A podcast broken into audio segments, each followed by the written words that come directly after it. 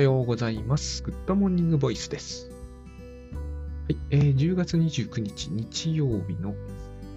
20時14分です。あのー、関西ダービーの日本シリーズがたった今やってるんですが、ちょっとですね、差が開いてきたので、まあ、ちょっといいかなと思って今収録に回っております。あのー、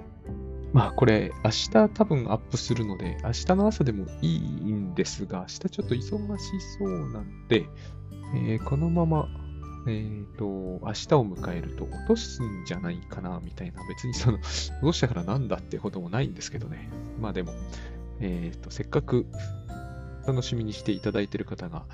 えーいらっしゃるようなので、やっぱ月曜からはなるべく出したいなということで、えー日曜日、今日も朝のうち撮ろうと思ってたんですけれども、朝寝ちゃったんで、えーと結局この時間になってしまったという流れなんですね。はい。えっ、と、まあ、あの、11月のですね、19日の日曜日、えー、倉園慶三さんと、えっ、と、まあ、久しぶりで、なのかな。私がタスクシュートの話をして、倉園さんに、えっ、と、その流れを受けて話していただくというセミナーは珍しい。久しぶりだと思うので、まあ2時間なんですけどね。あの、動画視聴もご利用いただけますので、よろしければぜひ、えっ、と、お申し込みいただければと思います。まあ高くはないセミナーなのでですね、えっ、と、いろいろな話ができればいいかなと思っております。まあできればですね、動画視聴じゃなくて、えっ、と、オンラインですけれども、同時参加していただくと、その場で質疑応答なんかもできていいんじゃないかなとは思います。はい。10月19日15時から2時間ですね。はい。えー、あそうだ。それで一応タイトルも言っておいた方がいいですよね。なんかタイトルとかを最近全然言ってないから言えないんじゃないかと思い始めたんで。あのータイトルは、なんだっけなえー、時間を好きなだけ自由に使うための2時間セミナー。まあ、いろいろ考えたんですけど、まあ、時間を自由に好きなだけ使うというのがですね、今私が、まあ、それこそタスクシュートを通じてでも、グッドバイブスを通じてでも、えーかつてできないかったことで今できるようになった、えー大きな変化の一つだと思います。えー時間を好きなだけ自由に使って生きてるなっていう感じがもうずっとしているんですよね。50になるまでこれができなかったのってどうなんだって思わなくはないんですけど、えーこれが前にできた時は一体いつだったかっていうと、面白いことに大学の浪人時代ね、大学入試に失敗して浪人時代僕は結構好き勝手やってた時期があるんですよね。あの時に遡んなきゃなんない。そうするともう30年前とかになっちゃうんですよ。本当に。え30年前ってなんだよって感じ。30年間どういうつもりで生きてきたんだろうと。会社に勤めたこともないのにね。えー自由にじ時間を使ってるという感覚がなかったんですよね。これはもう本当にタスクシュートでだいぶ、だいぶ楽になったんですよ。本当にタスクシュート以前はあれは何だったんだっていうぐらいですね。時間が全くないっていう感覚の中で生きてましたから、えータスクシュートを使うようになって、少なくとも、その、なんつうのかな。なんとかなるなっていう感覚は得られるようになったんですよね。なんとかなると。もっと踏み込めても、当時からですね、良かったなと思うんですよ。もう好きなだけ使えるっていう感じ。この感じをですね、なんかこう、まあ、最近はミハイル・エンナのモモっていう有名な動画を読んでいても思うんですけれども、これをみんな目指して時間の節約をしちゃっているんですよね。逆なんですよ、これは。いきなりここから始めないことには、ね、始まらないんだという、時間の節約をして何か、何者かになってから時間を自由に使おうでは、多分ダメなんだと思うんですよね。まあ、そんなような話が、そんなような話になるかわかりませんが、そういう話もできたらいいのかなという感じを持っております。11月19日、時間を好きなだけ自由に使うための2時間セミナー。これは私ですね、えっ、と、まあ、タイトルなんでキャッチーに多少しようっていう意識は当然働いているんですけれども、えー十分実現可能だと思います。あの、たとえ会社員の方だとして、できないってことはないんですよ。原理的に考えて。できるはずの話なので、これはぜひですね、あの、ここのタイトルに、まあ、非常に疑わしいと思うのであれば、特に、あの、むしろ聞いていただければいいかなというふうに思います。で、えー、今日は、まあでもその時間の話ではなくてですね、まあそれに近い話でもあるんだけれども、あのー、ここのところ、またちょいちょいですね、えー、似たような、ついさっきもだ、ついさっきも、あのー、大橋哲夫さんと一緒に、何なのかないや、何ちゅうのかな、えー、フォローアップ会っていうのかな。で、話題になったんですけどね、あのー私はダラダラする癖があるんです、みたいなことをおっしゃる人が、え、ー、と、まあ、いらっしゃいまして、まあ、ダラダラでも、えー、サボり癖とかでも何でもいいんですけれども、まあ、そういうやつですね。で、こう、まあ、いろんな長寿画とかね、いろんな言い回しを使ってきて、お伝えしてるんですけど、要するに、えー、まず、まずまずお伝えしたいのはですね、ダラダラするってことはできませんってことなんですね。まずここから行かない、行こうかなと。まあさっき喋ったようなことなんだけれども、えっ、ー、と、改めてですね、このポッドキャストでもこの話を、えー、どう伝えたものかという、まあお伝えしているんで、あとはもう、えっ、ー、と、納得いただくより他、どうにもならないんですけれども、喋ってる私としては。つまり、えー、ダラダラってのは批判だってことなんですよ。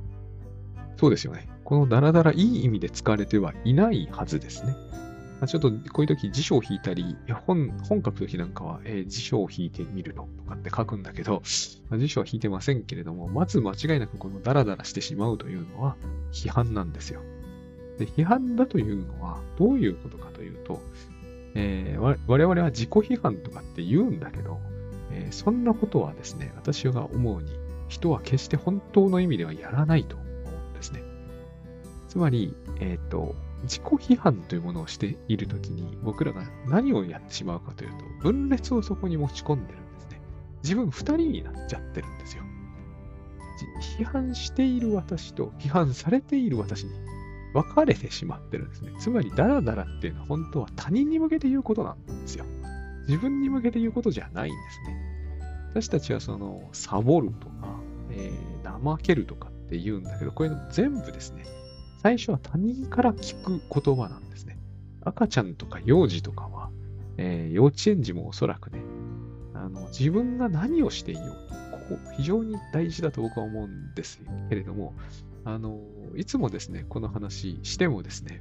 なんかこう、えっ、ー、と、フォローのためにしているぐらいに、あの自己批判精神の強い方っていうのは本当にこう、えー、骨の髄までってところがありまして、身についてしまってんだけど、もう幼児とかは、つまり我々は生まれた時からしばらくの間は、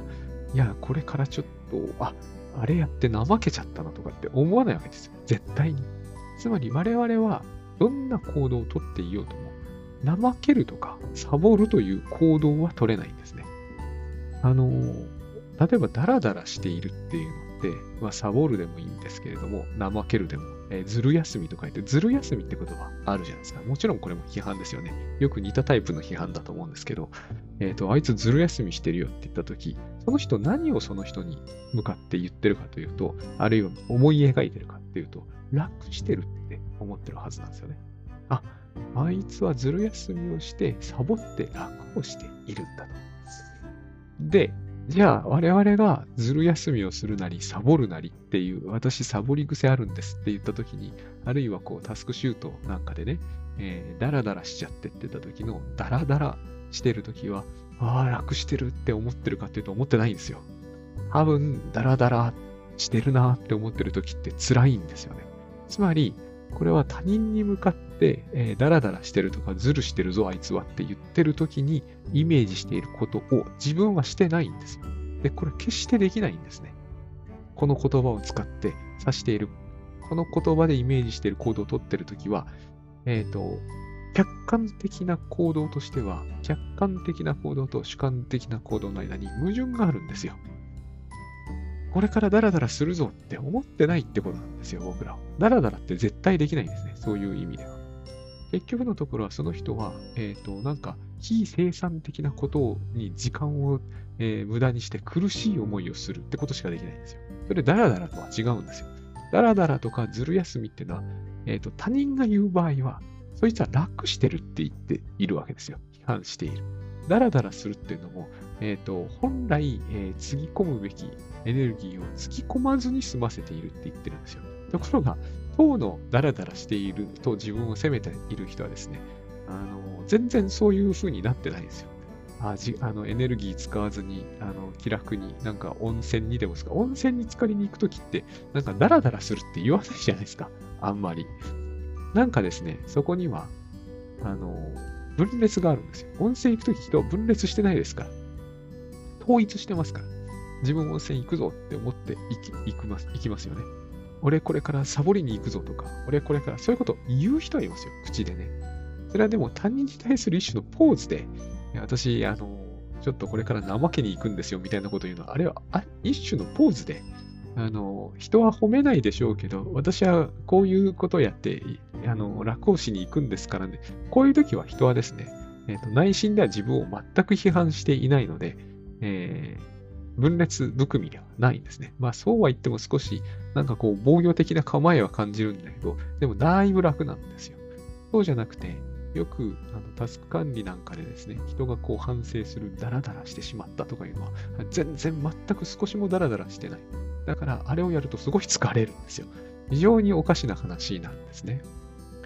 で、なんで疲れるかというと、これはもう非常にわかりやすくて、まあ、これが実はちっともわかりやすくないんだけど、えっと、分裂含みっていうのはどういうことかというとですね、自分で自分を批判する、というか、自分を批判する他人をまあ、この話はしょっちゅうしてますけど、自分を批判する他人を自分の心の中に連れてこん、連れてきちゃってるわけですね。えっ、ー、と、引っ張り込んじゃってるわけですよ、心の中に。あの、だいぶ昔に、えー、で、現実にそういうことを言う人はいるけど、あの、倉園慶三さんがですね、内なる指導者って言葉を使われたことがあるんですけど、あれなんですよね。内なる指導者というよりは、なんか内なる叱責者みたいな人で、こうだらだら私しちゃうんですって言っているんだけど、他人の言葉なんですね。他人の声だったりすらしかねないんですよ。まあ、自分の口うるさかった母親とか父親とかなんなら、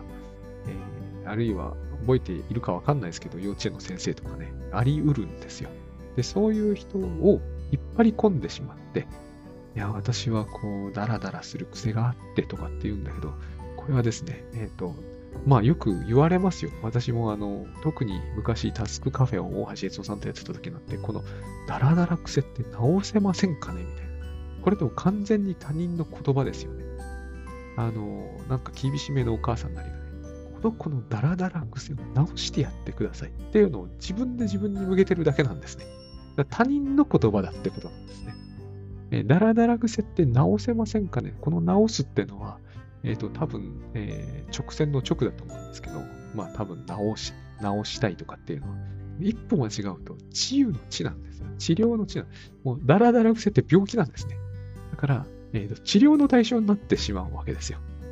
で、こういう時って絶対にあの言うじゃないですか。もう昔昭和の時代ですなんか、市内でも持っていて、いかついおじさんがですね、根性を叩き直してやるとかって言ってたんですよ。本当に。あの、私も、あの、中学時代とかね、本当にそのまんま、なんか捨ててこみたいなの書いて、男子校だったってこともあるんだけどね、市内とか持ってるんですよ。まあ、市内で叩かれたことはないですけどね。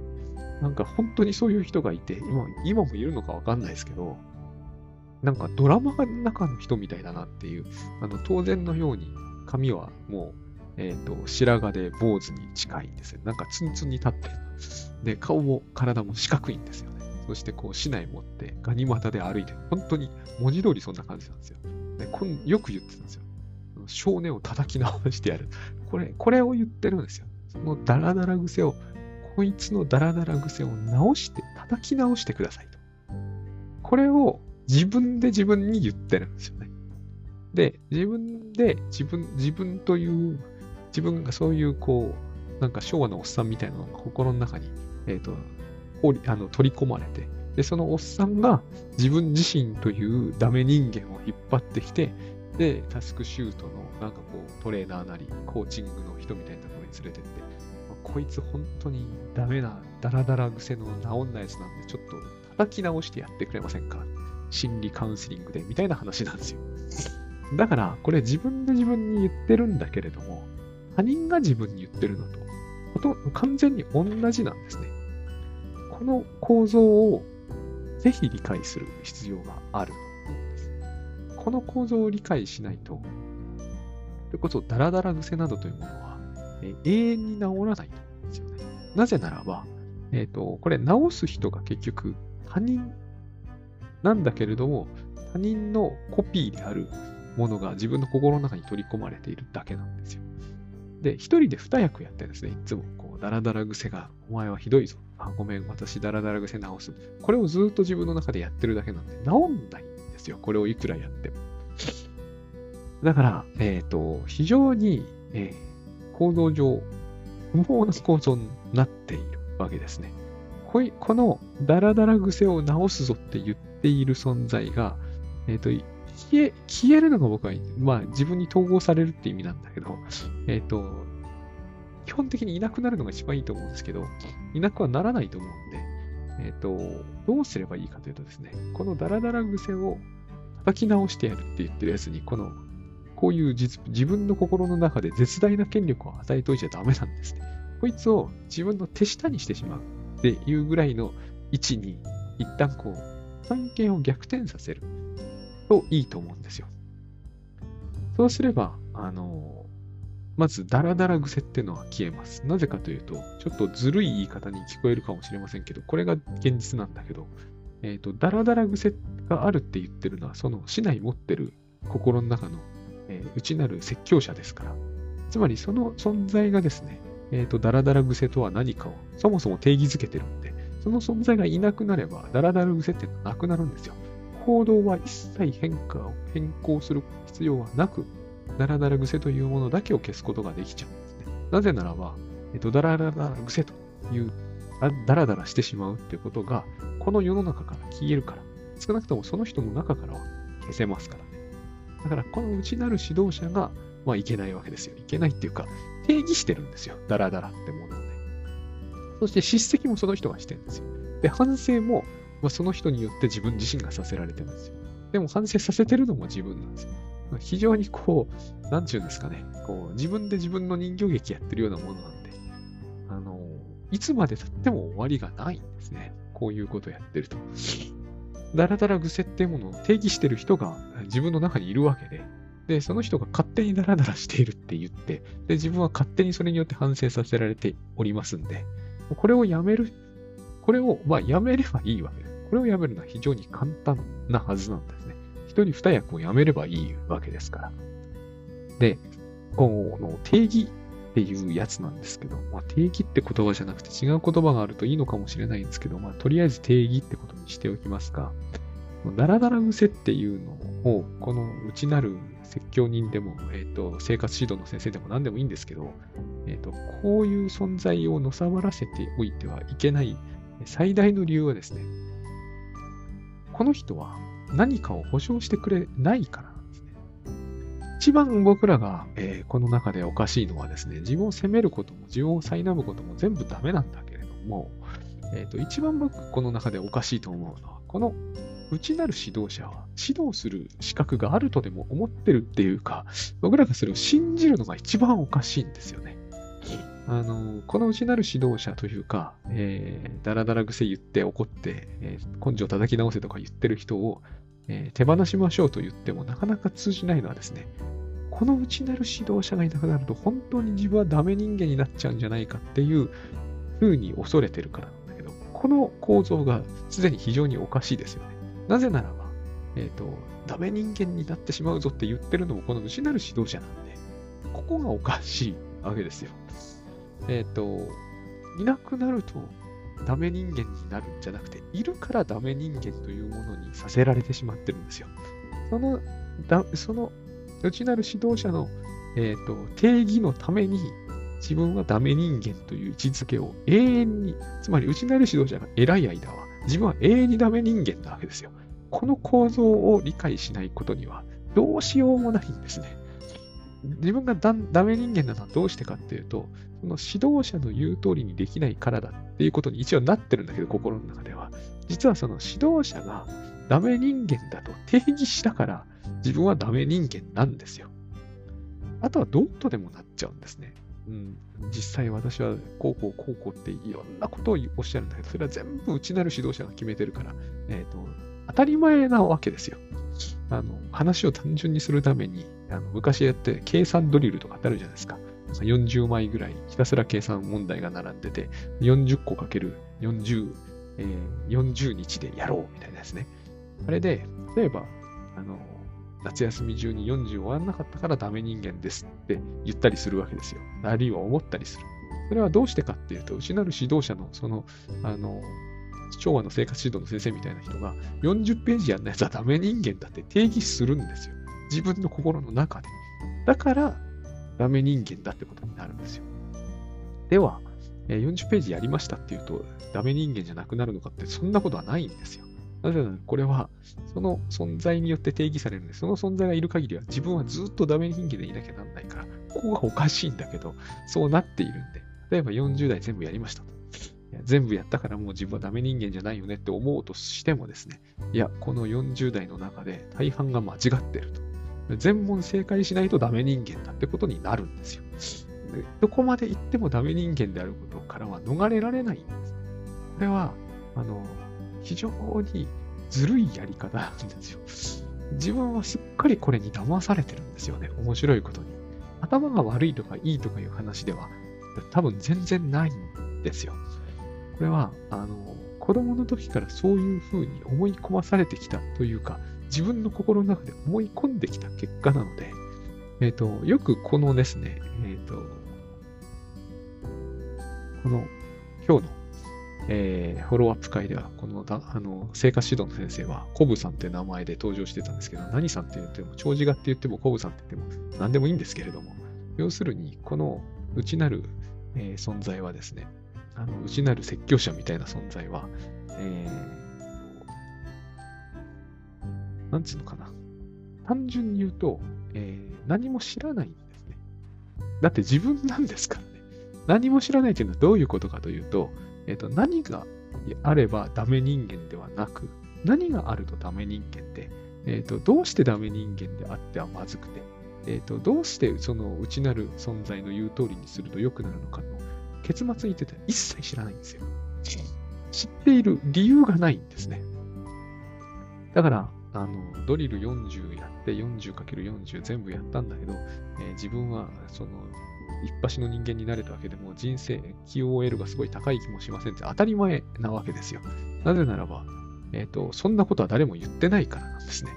これは、この内なる先生は、どういうところから、えっ、ー、と、なんつうのかね、どういう結末に持っていけばいいのかとか、そういうビジョンは一切持ってるわけではないんですね。持ってるのはただ、えっ、ー、と、私の言う通りにやらないものはダメ人間であるってことしか言ってないんですよ。だから私が言う通りにできないダラダラしているやつは、必ず将来ダメになるぞっていう、その、なんつうんですかね、その恐怖心に訴えるっていうことが、え、ー、と、ほぼ全部の、てか、ほぼではなくて全部の戦略なんですね。これが手の内なんですよ。これさえ言っとけば、えっ、ー、と、このからくりの中にいる人はですね、永遠にややり続けることになって、やり続けてしまうんで、非常に簡単な方法なんですね。で、この内なる先生を擁護する方は必ず言うことがあって、でもこの先生の言う通りにやってうまくいったことも結構あるんですって言うんですよ。それは当然なんですね、これもね。だってこれは、えっ、ー、と、社会で言っていることをそのまんまコピーしてるんで、例えば 40×40 の夏休みの宿題を早くやって、えー、先生に褒められましたっていうことが起きても、全然不思議なことじゃないんですよ。だってそれは先に出された課題にのっって、その後でその内なる先生がやってきて、ビシビシしごいてるだけだから、その通りにやって、誰かに褒められたってことが起こるっていうのは、何ら不思議なことではないですよね。ただ、非常に多くの場合、えっ、ー、と、何かの組織に属していたり、えー、誰かのそのルールにのっとってるっていうことが大半で、この、えー、内なる先生の言う通りにやって、えー、100億円儲けましたって話はあんまり聞いたことが、最近そろそろ出てくるかなって感じなんだけど、昔あんまり聞いたことがなかったですね、そういう話は。なぜなら、この内なる先生は金の儲け方とかを知ってるわけでは全くないですから。この先生はですね、いつもこう、えー、枠組みというか、そうあの、やっぱ計算ドリルみたいなものばっかりなんですよね、知ってるのは。用意される穴なんですよ、そこにあるの。この穴を埋めるっていうことによって、えっ、ー、と、その先生が褒めるっていう形をとっているのであって、で、一番重要なのはその穴を埋められないやつは、身の破滅を招くっていう、そういう恐怖感に訴えてるだけであって、その穴を用意してしまうとですね、面白いことに、あの、面白いぐらい、なんつうんですかね、えっ、ー、と、その人をどこまでも引っ張っていくことができるようなからくりがここに、あの、成立してしまうようなんですね。これはある意味すっごい不思議な現象だとは思うんですよね。だってこの方法だったら何だってできちゃうじゃないですか。えっ、ー、と、漢字の穴を1万マスぐらい作っておいて埋められないやつはダメ人間だって言っておけば済む話になるじゃないですか。で、あの、漢字の効用とか漢字を全て覚えている人がどんなに素晴らしいことかっていう話だったらいくらでもできますよね。で、大概の人は1万字も埋めていられないわけだから、まあ、みんな自分はダメ人間だと簡単に思ってくれるじゃないですか。この構造ってすっごい僕は不思議なんですよね。なんでこんなに、えーと、人類っていうのはあの頭が回るのに、こんなたわいもない詐欺みたいな方法にみんなで一斉に引っかかるっていうパターンに、僕は昔から不思議だったんですよ。あの、〇〇検定っていうものに、えっ、ー、と、多くの人が精を出していってくれるという、くれるっていうか、それは検定の 運営者から見ればって意味ですけれども、どうしてこういう構造が成立しちゃうのかが、不思議で不思議でしょうがないわけですよね。だって、例えばなんですけど、あれだったら何だってできますよね、本当に。例えば、佐々木翔吾検定とかでもいいような気がしてきちゃうわけですよ。今はダメかもしれないけど、昔だったら成立するんじゃないかと。で、そんなもの知るわけないこといっぱいあるわけじゃないですか。えっ、ー、と、父親の名前を書けとかね。それいくらでもできるじゃないですか。なんか7歳6ヶ月に、あの、ドブのあの沼に自転車ごとはまり込んだんだけど、その時にあの足を怪我したのは右足だったか左足だったかそういう検定とかでも、なんか真剣にお金払ってテストを受けてくれる人が出るんじゃないかっていうぐらい、この話は不思議なんですよ。どうして漢字の検定を取るといいのかどうしてドイツ語検定の一級を取るといいのかとかっていうのが、なんつうのかね、不問に付されてしまう。現に僕、今、非常に娘の教育方針を、えっ、ー、と、中学でも高校でも、うちの奥さんでもそうなんだけれども、英検2級まで取るみたいな話が、この時代に英検2級か。本当にそれいるんかまあ多分本当にはいらないだろうなって僕はもう思ってるんですけれども、ここ誰もこれといった疑問を持たなくなっていきます。で、あの、テストをやってテストの点が下がれば下がるほどそうなんですよ。これを上げるってことがもう市場命題になっていくんですよね。なぜ？っていうの問いがもう立てることが非国民みたいになっちゃって、これは全部こう、みんなの心の中に内なる説教者がガンガンガンガンこう、あの、恐怖に訴えるというのかな。あの、すごいこう、だから、まあ、えっ、ー、と、こう言っちゃなんなんですけど、やっぱりどっかの国みたいなんだなって感じがするんですよね。恐怖に訴えて人を動かしたりすれば何でもできちゃうな、こういうことだった。でここに、まあお金が絡められますよね。新しい教材なり、新しい塾なり。私が、あの、それこそ平成の、えー、元年とか2年とかそのぐらいの時代でしたけど、全く同じだったと思うんですよね。こんなアホ臭いことをよくみんなやってられるな、今に、この後に及んでっていう。だって、あの、私が子供の頃はまだまだ、それこそ、えっ、ー、と、これからは国際化社会でとか、適当なこと言ってれば通ったわけですよ。英語も喋れないと、もう全然生きていけないぞぐらいな。僕、英語なんか全然喋れないですけどね、まともには。全く生きていくのに不自由はないわけですよ。考えてみると、実におかしな話で、それを言ってたのはうちの母なんですけど、うちの母なんて、和英辞典が弾けませんからね。和英辞典ですよ。英和じゃないですよ。英和ももちろん弾けないんだけど、和英も弾けないんですよ。でももうすぐ80までもうピンピンで生きてるじゃないですか。あれ、喋ってる自分が何にも疑問に思わないってのはどういうことなんだろうってちょっと思うんですけど、国際社会とか全然関係ないじゃないですか。うちの母はあの若い頃はそれでもところどころあの当時の流行にとってシンガポールだとかフランスだとか言ってたんですけど、もちろんもうジャパニーズガイド丸々にただ乗っ取っていってるわけですよ。もう自分一人ではトイレにも行かれないから、そういう時は僕とかが一応通訳して、トイレどこですかとかって聞くわけですけど、まあ、母と一緒に行ったりした場合はですね、そういうことやってたんですけど、実に不思議ですよね。ああいう、こう、国際社会とかっていうことを、えっ、ー、と、どういう調子で言ってるつもりなのかもちょっとピンとこないんだけども、面白い話なんですよ、これは。つまり、内なる、やっぱり先生が母の中にいて、あの息子の英語の点がこんなんではダメだみたいな、その英語のテストはテストそのものが読めないんだけど、母には。でもやっぱりそういう風な恐怖心というのかな、まあ恐怖心に訴えられて、僕をなんか高めの塾とかにえーと、ぶち込むわけですね。で、僕はさっぱりそこに行って、でも何やってんだかさっぱりわかんないという状態がずっと続いてるってああいう非常に不毛なことが普通に進行してるわけ。だって、うん万円とかかけてるわけじゃないですか、そういうところに。まあ僕も僕ですけどね、そういうの知ってて、全然全く勉強しませんでしたから。ただ、とっても僕はこの現象、人間がこういうことをみんなこぞってガンガンガンガンやってるっていうね。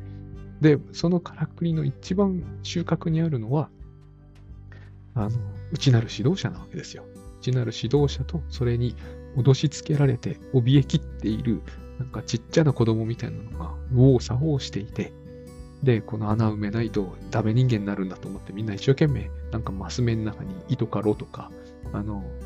リリーズとか、シーブとかそういうのを、あるいは、こう、陽金って書いてバイオリンとかそういう風に埋めて一生懸命こうやっているんだけれども、でもこの指導者の言う通りに、僕なんかもね、小学校時代得意中の得意だったから、ある意味、あの40ページとかもあっという間に埋めまくってたんだけど、それによってなんか一角のものには決してなれなかったっていう、これをね、えー、誰が責任取ってくれるのか。誰も責任は取ってくれないですよね。だから何かを知ってるわけではないんですよね。この内なる指導者は。の 40×40 のマスとか、あるいは僕、ひどい時にはですね、人漢字について500回ずつ書くとかいうことを塾でやらされたんですよね。挨拶とか、挨拶、挨拶、挨拶とか書くわけじゃないですか。これによってなんで僕があんなに一生懸命やらされたのに、一角のものになれなかったのかっていうのに対する答えはないわけですよ。これは当然なんですよ。なぜならば、その内なる指導者って僕だから。ですよね。僕の心の中にいる内なる指導者が、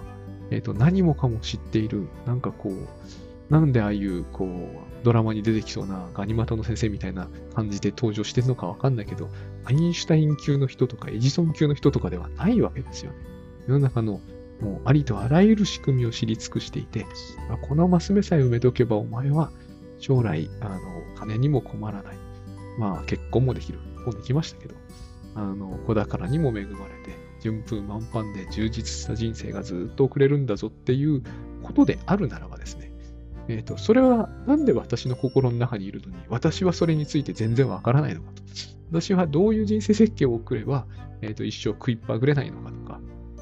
えっ、ー、と、大学時代、えらい苦労したけど、あんなに苦労せずに彼女作れたのかとだって彼女を作ってる人なんてそこら中にゴロゴロいましたから、当時だって。なんで私にだけできないのかとか、もう全然わかんないわけですよ、私には。私に全然わかんないのに、私の内なる指導者が、私の心の中にしかいたいた試しのない私の内なる指導者、全部わかってるっていうのは、やっぱおかしいじゃないですか。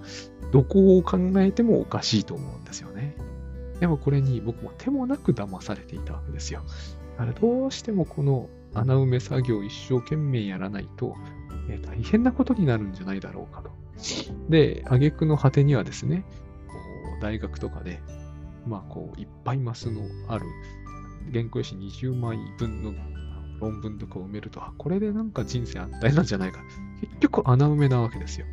で、みんなやるじゃないですか。なんかこう、どっかから図書館のの貸し出し資料室とかからなんか借りてきてですね、なんか自分が行ったことも聞いたことも見たこともないような土地についてのこう、えー、論文の文章を丸々写すと人生が安泰だ。ああ、思えるのが不思議ですよね。でも僕も思ってましたもんね。あの、だいぶサボりましたけど、丸写しにしただけのようなケースも多々ありましたけど、それでも大体 A マイナスぐらいはもらえたもんなんですけれどもね、非常に今思うと不思議なんですよ。ひたすらひたすらえー、それこそ小学校1年から始まって、えー、ついに、まあ、アメリカではちょっと違うにせよ、アメリカ留学まで含めると、実に何年だろう ?7 歳から始めて30歳ぐらいまで、23年間穴埋め作業していて、ま、これさえやっとけば平和に生きられるっていうね、あの、不思議な宗教というのともまた違う。なんか実に不思議な集団妄想みたいなもの、集団幻想っていうのはそういうことを言うのかもしれないんだけど、そういうものをこう頭から信じて、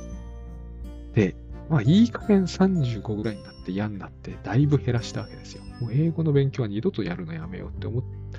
36歳ぐらいだったかな。英語と4つ、4つ心に誓ったんですね。これはもうグッドバイブスをだいぶ前です。倉野の慶三さんのことも存じ上げなかった時期に、4つ諦める。4つ諦めるっていうか、捨てる。